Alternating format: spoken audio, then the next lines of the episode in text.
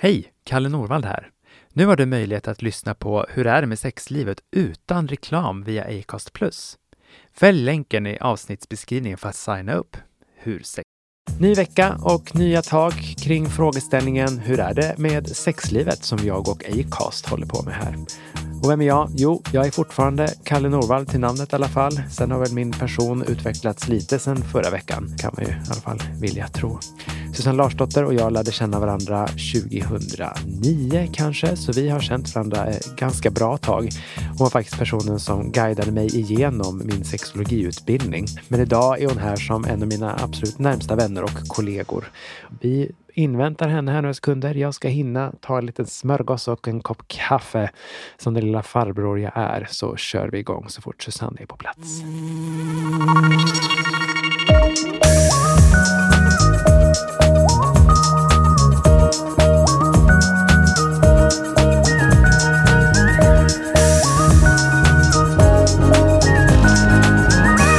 Hur är det med sexlivet? Med Kalle Norvald. Nu har jag ätit min macka och jag är nöjd. Hur mår du? Jag mår bra Du faktiskt. mår bra. Faktiskt. Faktiskt. Vad har du gjort för att vara förtjänt för det? Men jag är här med dig! Ja, nej vi träffas ju inte så ofta nu. Nej, vi gör ju inte det. Vi springer bara förbi varandra. Ja. Så det... Men du heter Susanne Larsdotter fortfarande va? Ja, men jag tror ja, det. Ja. Ja. Berätta lite, vad, vad är din bakgrund inom sexologiyrket? Ja, jag har jobbat med sexualitetsfrågor väldigt länge faktiskt. Eh, 2004 började jag läsa sexologi på Uppsala universitet och då vaknade liksom ett professionellt intresse för det här med sexualitet. Och jag förstod att eh, det här har betydelse också i min yrkesroll som socialarbetare och socionom. Och ehm, jag började då också ställa fler frågor till mina klienter där jag jobbade i socialtjänsten om deras sexuella hälsa. Sen insåg jag att jag behöver lära mig att prata om sex på Mm. ett eh, bra sätt. Så då blev jag sån här dildoförsäljerska på den uppländska landsbygden där jag åkte runt med en stor väska med dildos och sexleksaker och sålde de här då till frustrerande kvinnor. Och eh, då var det ju ganska mycket prat om sex. Och det Mm. var också prat, jag, jag har nog alltid varit lite sexualupplysare också så det var ganska mycket sexualupplysning. Ja. Så på den vägen är det väl. ja. Och vad gör du idag? Idag så jobbar jag eh, som sexolog. Mm. Jag har en mottagning eh, där jag tar emot eh, enskilda och par och flersamma personer i relationer eh, som har någon form av sexuella problem. Men sen skriver jag också texter, gör konsulttjänster och utbildar ganska mycket. Ja. För när jag bjöd in dig till den här podden så skrek du först ja och sen skrek du vi måste prata om något som heter genitalt självförtroende. Precis. Skri ja, det är inte som att du skriker. Jo, jo, ibland skriker du på mig, men det är ofta av andra anledningar. Men eh, vad, vad, är, vad, vad är genitalt självförtroende? Ja, men det är precis det som det eh, låter att vara. Det handlar om självförtroende och det handlar om våra genitalier eller våra könsorgan. Mm. För man har sett i forskning att eh, om vi mår bra, om vi har ett självförtroende med våra genitalier, så har vi faktiskt bättre sex. Mm. Och så mår vi bättre och vi blir trygga med oss själva också när vi ska ha sex med någon annan eller bara sex med sig själv. Att man känner att wow, ja, men jag har en snygg fitta. Mm. Eller kuk. Mm. Eller vad det är man Eller vad man än har. Varför är det så viktigt då? Det är ju ja. viktigt att känna att man duger, att man är okej och att man kanske till och med tycker om sin egen kropp. Det Mm. underlättar ju så mycket. Sen kanske man inte alltid behöver känna att oh, jag är så fotomodellsnygg alla gånger. Men att jag tycker att jag är good enough. Att jag ändå trivs med mig själv. För det är betydligt lättare att ha sex med någon annan om jag känner att jag trivs med mig själv. Mm. För men vi blir ju matade av ganska många sådana budskap kring att vi ska älska oss själva. Man hör kanske på min stämma att så här, älska sig själv kanske också är lite höga krav. Mm. Men att tycka att jag är helt okej. Ja. Och att också faktiskt våga liksom ta ut svängarna och säga att jag är jättenöjd med vissa delar av min kropp eller mig själv. Mm. Och vissa delar känner jag att ja, men det här kanske jag skulle behöva jobba lite på. Eller det här får jag bara acceptera att det, det är som det är. Nu har du jobbat längre än mig inom sexologins tjänst så att säga, men jag har ju haft många genom åren som söker terapi för att just man tycker att det är så begränsande av att man är missnöjd över hur stor eller liten ens kuk är eller att man tycker att ens blygdläppar är för långa eller för korta eller man har för mycket könshår och det är jobbigt att vaxa och hålla på. Mm. Varför denna upptagenhet av genitalier tror du? Ja, men jag tror att vi har satt mer fokus på genitalierna också. Alltså att I och med att vi också har bilder på genitalier eh, ännu mer närmare idag. Alltså det är klart att vi alltid har haft det genom porrtidningar och så här, men idag har vi de här bilderna väldigt nära ute på nätet också Mm. på olika sätt. Och Det gör att vi också kan jämföra oss och eh, fundera hur andra ser ut. Sen tror jag att det här med eh, snoppar och kukar och penisar har liksom alltid haft en större tillgänglighet att se andra kön. Eftersom det är mer utanpåliggande så har man alltid på simhallar och i andra sammanhang Mm. mer kunnat se. Medan då de som är begåvade med en fitta har inte liksom, man kan liksom inte böja ner huvudet och kika mellan benen på någon när man står och duschar på rad på, på simhallen. Så det har ju inte varit lika synliggjort. Och där har vi ju ett problem att många av bilder som finns är ju också retuscherade. Man Ja. har gjort blygdläpparna mindre. Med- Retuscherade menar du då alltså digitalt, att man har gått in och klippt och klistrat? Precis, man har, man har tagit bort en del av Ja, dem helt ja, enkelt. det gör ju folk i och för sig kirurgiskt också, men det Ja. kommer vi komma in på sen. Det är ju någonting också kopplat till liksom hela den här podcastens namn, Hur är det med sexlivet? Mm, Många förknippar ju sexlivet egentligen med genital kontakt. precis. Det som kallas för penetration eller omslutning, att vi liksom ska in i varandra för att det här sexlivet någonstans ska räknas. Exakt, och det är ju liksom det som är sex. Och kanske i vissa fall att man använder händer eller fingrar eller tunga mot genitalierna. Men vi har ju en ganska genitaliefixerad sexualitet. Att, att bara ha kroppar mot varandra, det liksom räcker inte. Utan Nej. det ska vara någon form av genital inblandning för att vi ska kalla det för sex. Och det tycker jag egentligen är en ganska snäv norm. Mm. Jag tänker att sex kan vara någonting mycket större än så. Men det är klart att genitalierna också har en betydelse Ja, för vårt sexliv. vad är detta större då? Det kan vara något större än bara genital kontakt, säger du? Ja men precis, och det tänker jag att bra sex kanske börjar långt innan man ens träffar den eller Mhm. någon man ska ha sex med. Man kanske bygger upp en stämning redan innan via mobilen eller tänk när man kan få ett liksom sexigt kärleksbrev. Det händer väl inte så ofta nu för tiden att det kommer att det kommer på papper. Men, men de man har fått i livet kan man ju alltid spara och gå tillbaka De? till. Är det Eh, pluralis, Susanne? Jag har inte visat dig dem, Kalle. Du får göra det nästa gång. Våra sexuella fantasier har ju lika stor förmåga att väcka vår lust som ett autentiskt sexuellt möte. Så att bara vara i våra sexuella fantasier eller läsa någonting. Nu finns det ju såna här erotiska noveller och böcker också i de här eh, streamingtjänsterna för böcker. Det finns så otroligt mycket som vi kan använda för att göra oss kåta och känna det här sexuella drivet. Liksom. Det finns så mycket förutom liksom också de här fysiska mötena. Men även partner eller med, med den som man vill ha sex med så kan ju sex börja långt innan den fysiska Mm. kontakten. Mm. Alltså har man flörtat sådär hett med någon så, så kan man ju bara känna att man är helt våt i trosorna eller hur det nu ser ut. Mm. Bara genom att man liksom suger in varandra med blicken och bara är där. Och liksom, Mm. ja, men det känns ju verkligen som man, man har haft sex fast ingen har rört på något sätt för den andra. Det är en annan version av mindfuck. Ja, Ja, precis. fast mer lustfyllt kanske. Kanske lite mer lustfyllt. Jag berättade ju att jag mötte folk som har olika relationer till sina könsorgan. Liksom. Mm. Jag tänker att du också gör det. ja. Möter Ja. du någonting annat kopplat till det? Jag ehm, ser ju också vilken betydelse det här har. Det handlar ju inte bara om att ha sex utan det handlar också om att ja, men mitt kön ser ut så här eller så här. Jag vågar inte gå ut och dejta. Jag har träffat någon nu men jag vågar inte ha sex med den här personen eller jag vågar inte ha sex om det inte är helt kolsvart i rummet. Jag vågar inte låta min partner eh, ha oralsex med mig för jag Nej, vill inte precis. att de ska se mitt kön eller. Så Ja. att det, är- det, det blir ju många saker som blir konsekvenser av det här och ibland så kan man ju komma fram till att det handlar om det genitala självförtroendet först efter en tid när man Mm. har utforskat vad är problemet hos den här personen och så kan man landa i det här medan andra kommer och söker just för det här att, Mm. att man känner att Frågan är redan ställd. Liksom. Ja.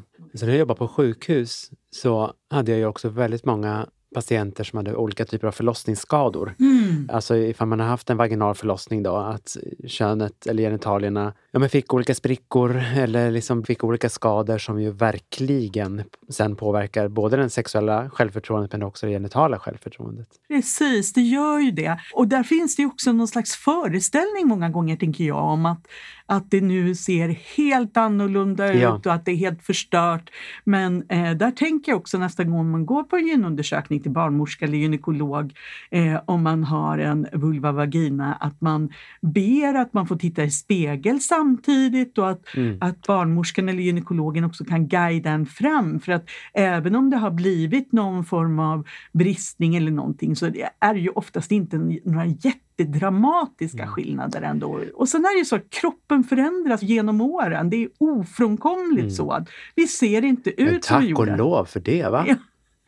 Det Ja, kommer man bara skulle gå precis. omkring som 14-åringar hela tiden. Nej, Nej. utan vi, vi förändras i kroppen och på det sättet åldras ju också våra genitalier. Ja. Och det kan ju, precis som du säger, kan ju finnas en charm i det också. Mm. Och att vi liksom kan hantera och ha någon form av copingstrategier för att också hantera det här som händer Mm. och eh, kunna lära sig leva med de förändringar som sker. Jag tänker att det genitala självförtroendet i samband med de här förlossningsskadorna jag pratar om, då är det liksom skillnad på om man faktiskt har en fysisk skada Ja, versus så att säga att det är någonting i huvudet, att man tänker att nu är hela mitt underliv helt sabbat.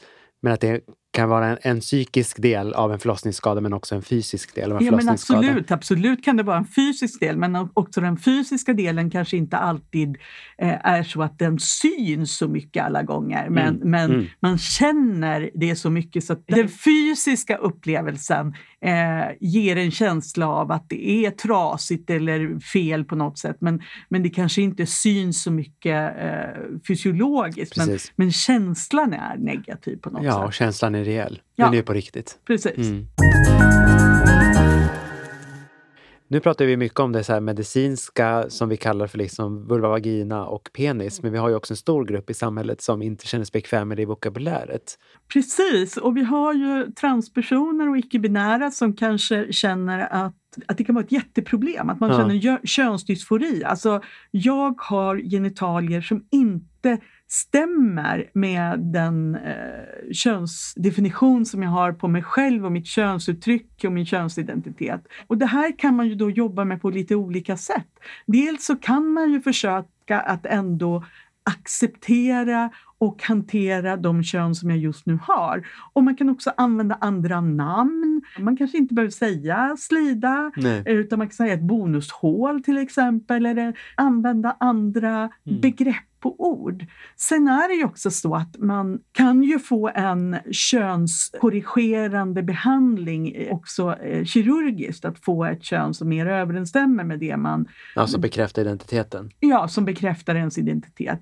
Jag har ju varit med och skrivit en bok som heter Fittskrift och det är en antologi om fittan. Och där finns det ett fantastiskt spännande kapitel från Senja Klein om det här med neofittor, det vill säga skapade fittor. Och hon föreläste också på Pride, väldigt spännande för att när hon berättade om kontakten med vården så, så säger hon också att de är ganska normativa där också, för då ska man skapa en normativ neovagina så att det finns Ja. någon slags norm som man förhåller sig till där. Mm. Och när det gäller att skapa någon form av fallos så är ju den kirurgiska utvecklingen är ju inte framme lika långt där. Precis. Men där får ju de flesta transkillar som går på testosteron Mm. får ju då en transkuk eller en Yes. testokuk eller hur man nu Och det är ju det som sker när det som medicinskt kallas för klitoris, att den liksom blir större. den blir större och den växer och kan bli upp till ett antal centimeter lång så att man också Mm. kan använda den som man använder en penis till Mm. penetration.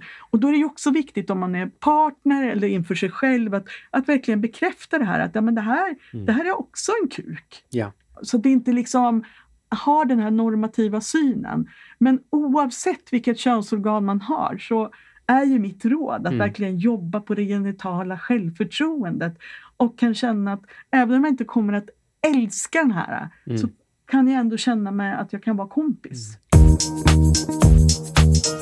Du som också är en liten historietönt Ser man liksom samma upptagenhet eller fokus på genitalier också? Nej, alltså, det är ju jättespännande med det där också för att det, vi kan ju se till exempel på ganska mycket statyer så kan man ju inte se de här eh, stora penisarna direkt. De, de ser inte ut som de är tagna från någon porrfilm utan tvärtom så är det ganska små penisar som är gestaltade i, på statyer och det handlar ju om att, att någonting annat vore vulgärt. Det var Mm. inte det man skulle visa.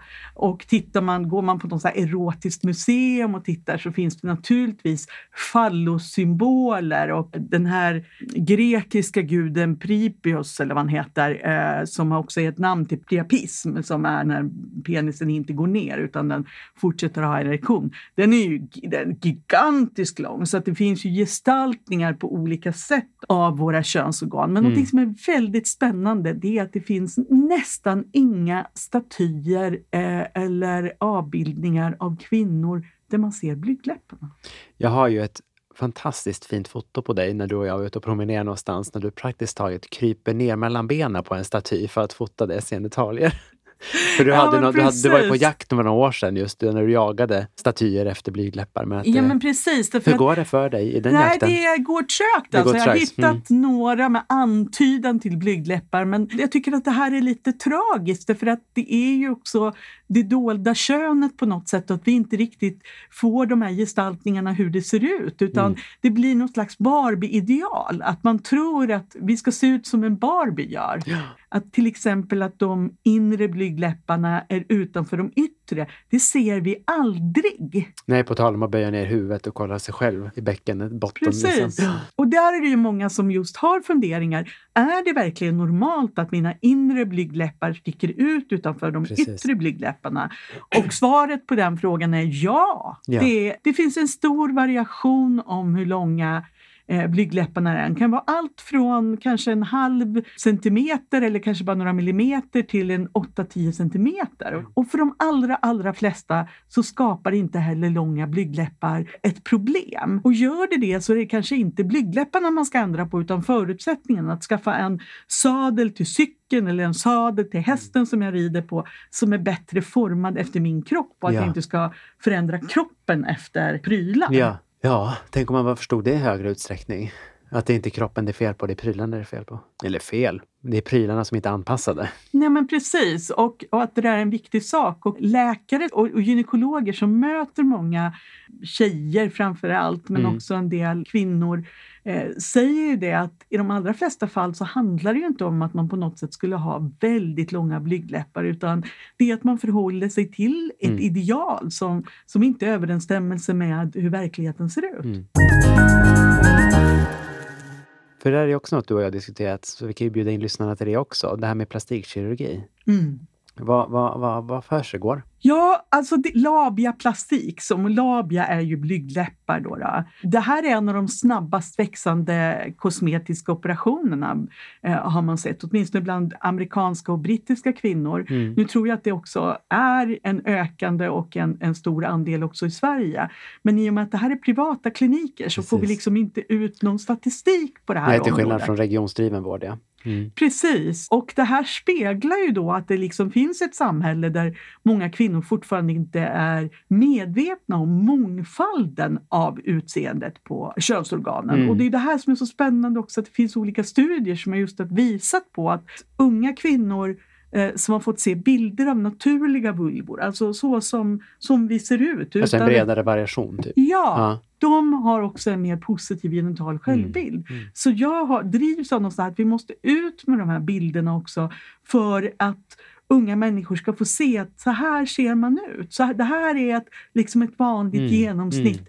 För de vulvor vi ser är ofta inte hårbeklädda därför att, och de är rakade. Eh, och i många bilder så är de också retuscherade. De inre blygdläpparna är Mm, retuscherade. Man har tagit Ja. bort allt det här som som man tar bort på bilder idag. Liksom. Ja, men det kanske är någon bristning eller Mm. ett ärr. Så vi ser inte de här naturliga bilderna. Och, Och just det här med, med vulvor, vi ser inte så mycket vulvor om vi inte är någon som har sex med, med många som har vulva. Då, då kommer ihåg en gång i tiden när jag jobbade på en ungdomsmottagning. Då hade vi en ganska stor poster, alltså affisch med jättemånga olika bilder på olika typer av vulvor.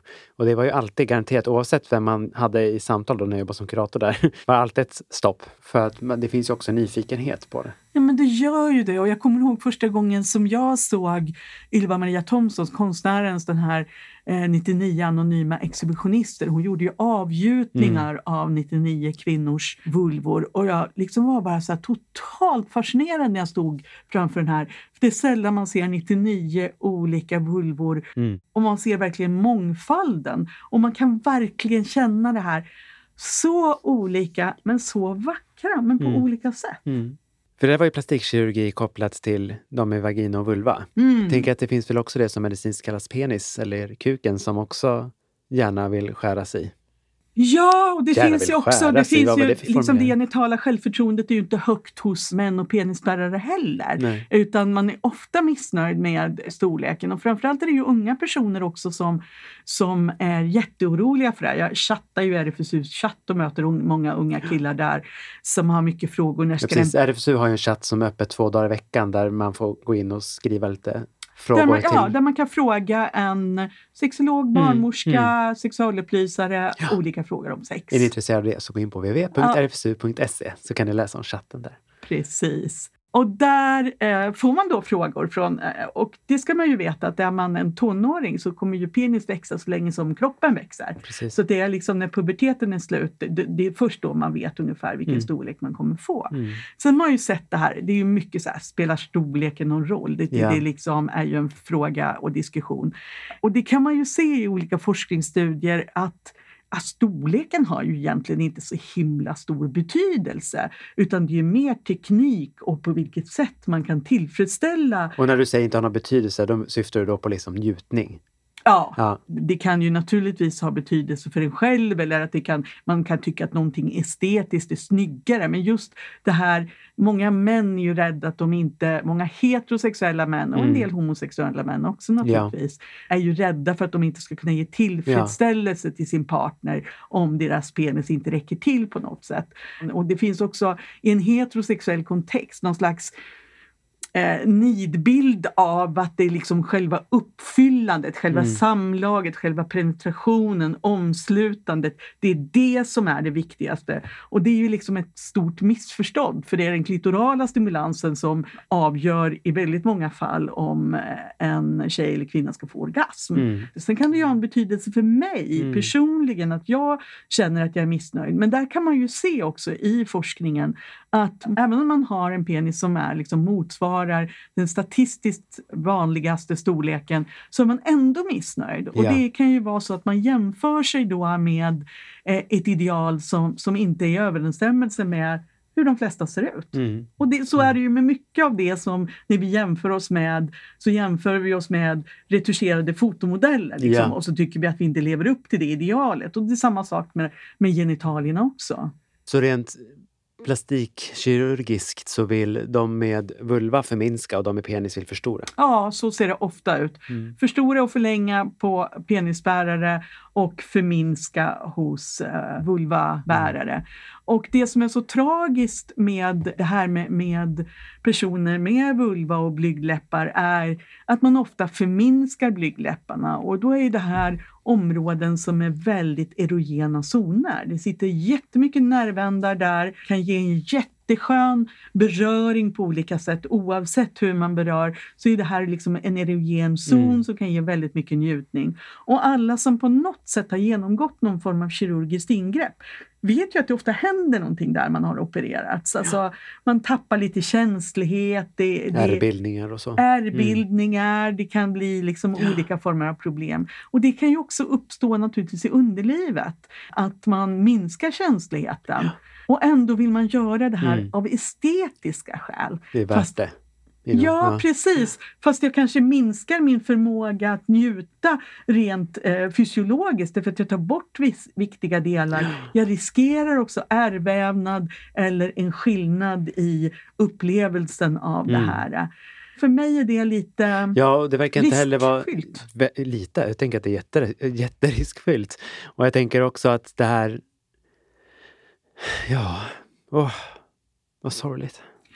Det, Att det liksom också blir att det är värt det för att någon annan ska kunna betrakta mig på ett annat sätt. Exakt, På tal om genitalt självförtroende då. Liksom. precis. Men undrar hur mycket läkarna egentligen liksom informerar om det. Troligtvis ganska lite eftersom det många gånger är en privat marknad och man vill tjäna pengar.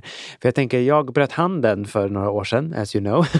och då fick jag ju operera handen för att det var någon liten benbit som låg och skavde på någon nerv så jag kunde inte bära mitt barn till exempel och gjorde ont eh, vad jag än gjorde.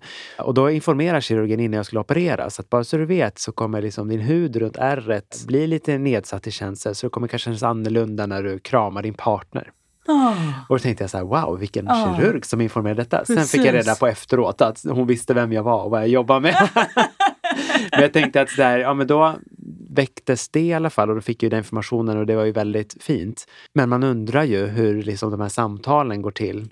Precis, och dessutom så ser man ju att eh, det är ju inte säkert att kirurgi alltid är det som eh, hjälper heller, utan det är kanske så att man egentligen behöver eh, någonting annat. Man kanske behöver kunskap. Hur ser en, en eh, vanlig eh, vulva ut? Eller hur, ser, hur stor är en vanlig penis? Mm. Man behöver kunskap om att det liksom inte är eh, penisens storlek som är det viktigaste i sexet.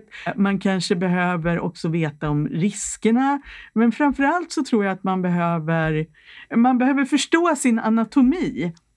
Och ibland kanske man behöver prata med en psykolog eller kurator eller en sexolog för att det här egentligen inte ett problem med, med utseendet utan det kanske ligger en osäkerhet, det kanske ligger eh, någonting, några andra funderingar som man tar ut på det här. Mm. Och man måste ju också få en bra rådgivning, precis som du var inne på. Vad är möjligheterna men vad är också riskerna? Ja, men som jag fick av min handkirurg. Ja. Ja, precis.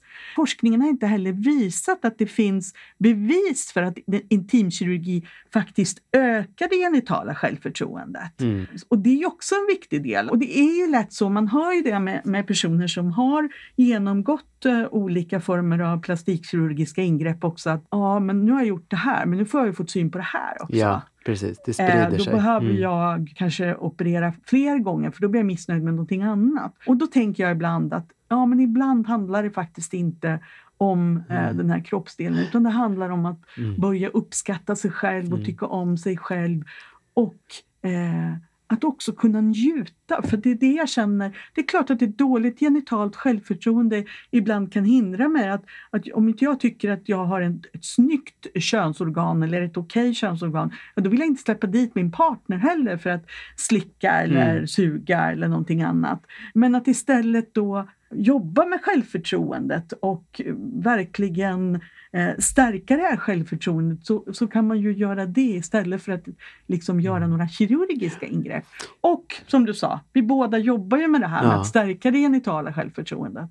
Vi- Jag tänker att vi också är tillbaka till det här liksom, grundantagandet att själva syftet med ingreppet i så fall spelar roll. Gör man det för att få bli betraktad av andra på ett annat sätt eller är det så att man liksom Tänker jag i alla fall, du kanske tycker något annat, men att går man kontinuerligt och är så otroligt upptagen av det så kanske en konsultation kan vara värt för att diskutera vad, så här, vad händer plus minus ifall man skulle genomgå ett sånt här typen av ingrepp.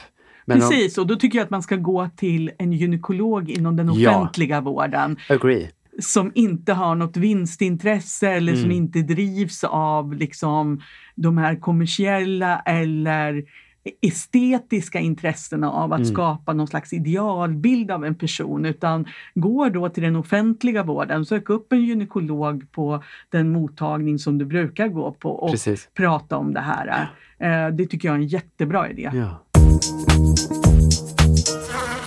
Vad ska du och jag och våra brorsor, syskon och systrar där ute göra för att få ett ökat genitalt självförtroende, tycker du?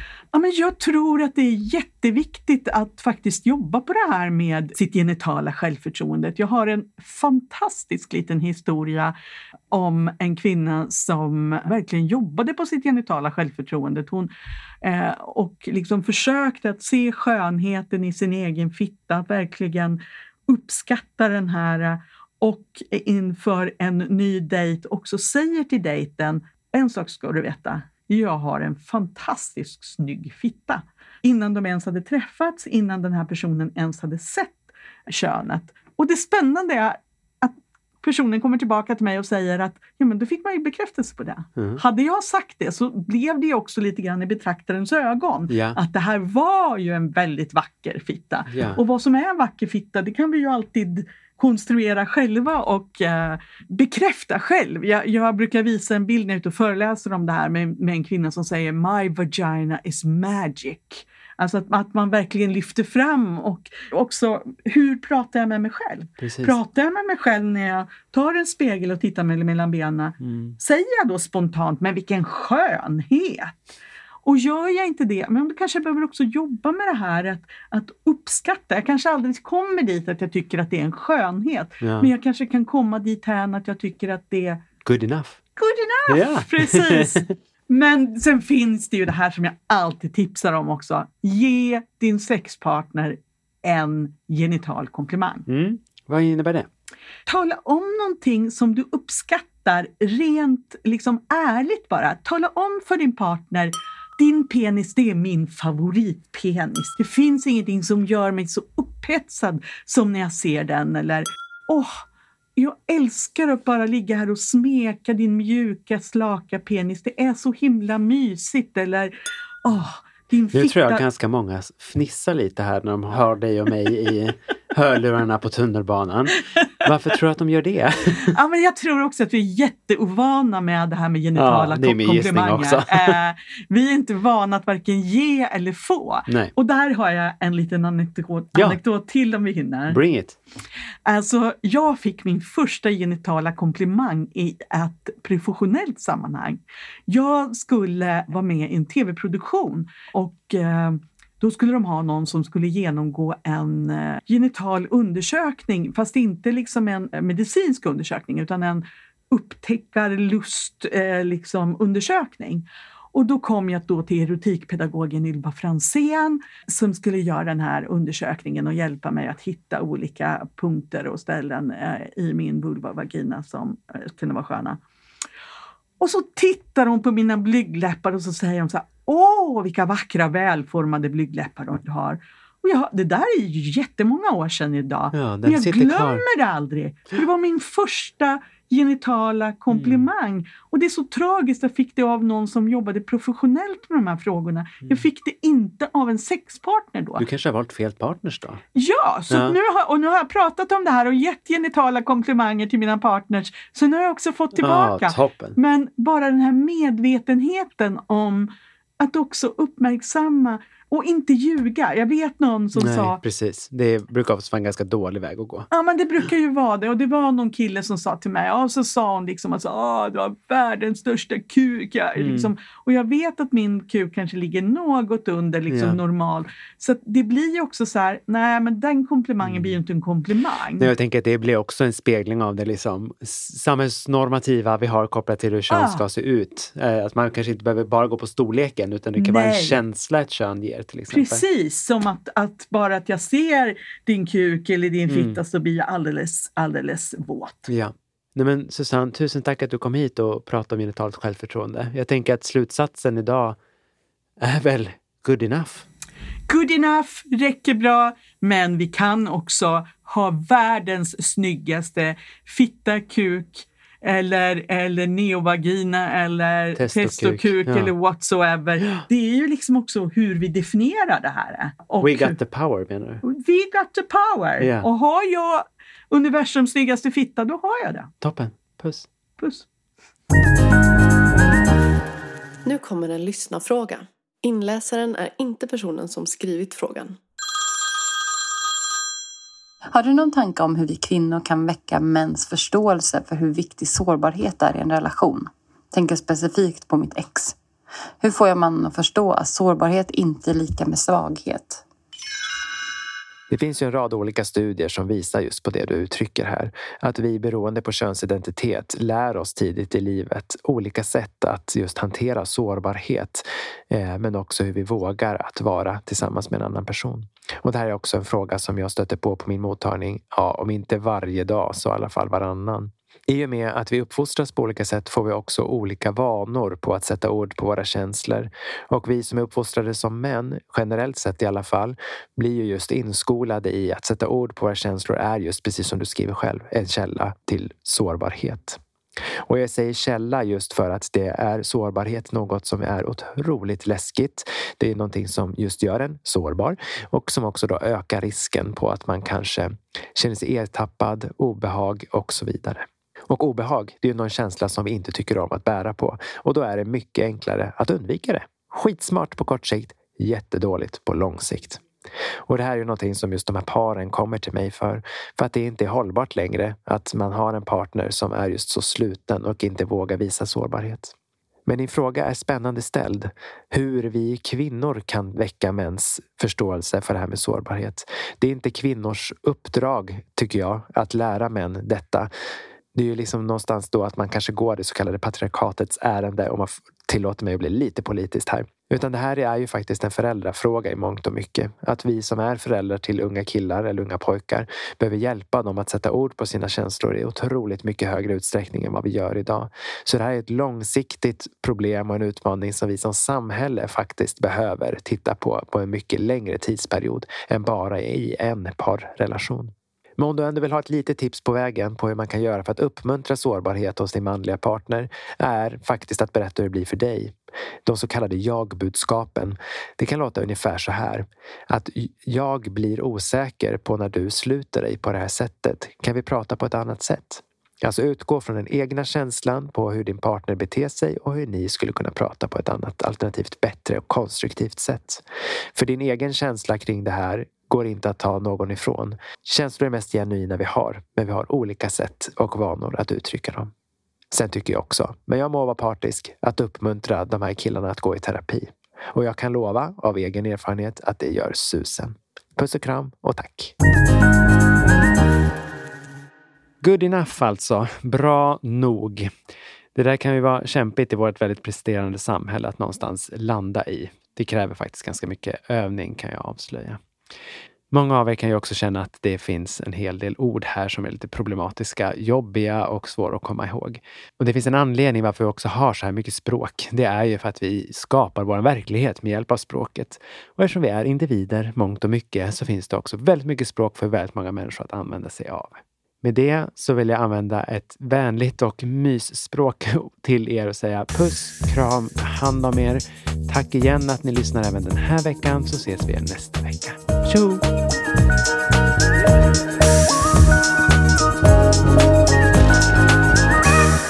Podden produceras av Kalle Norvald och Nicky Yrla. Musik och ljudmix av mig, Nicky Yrla.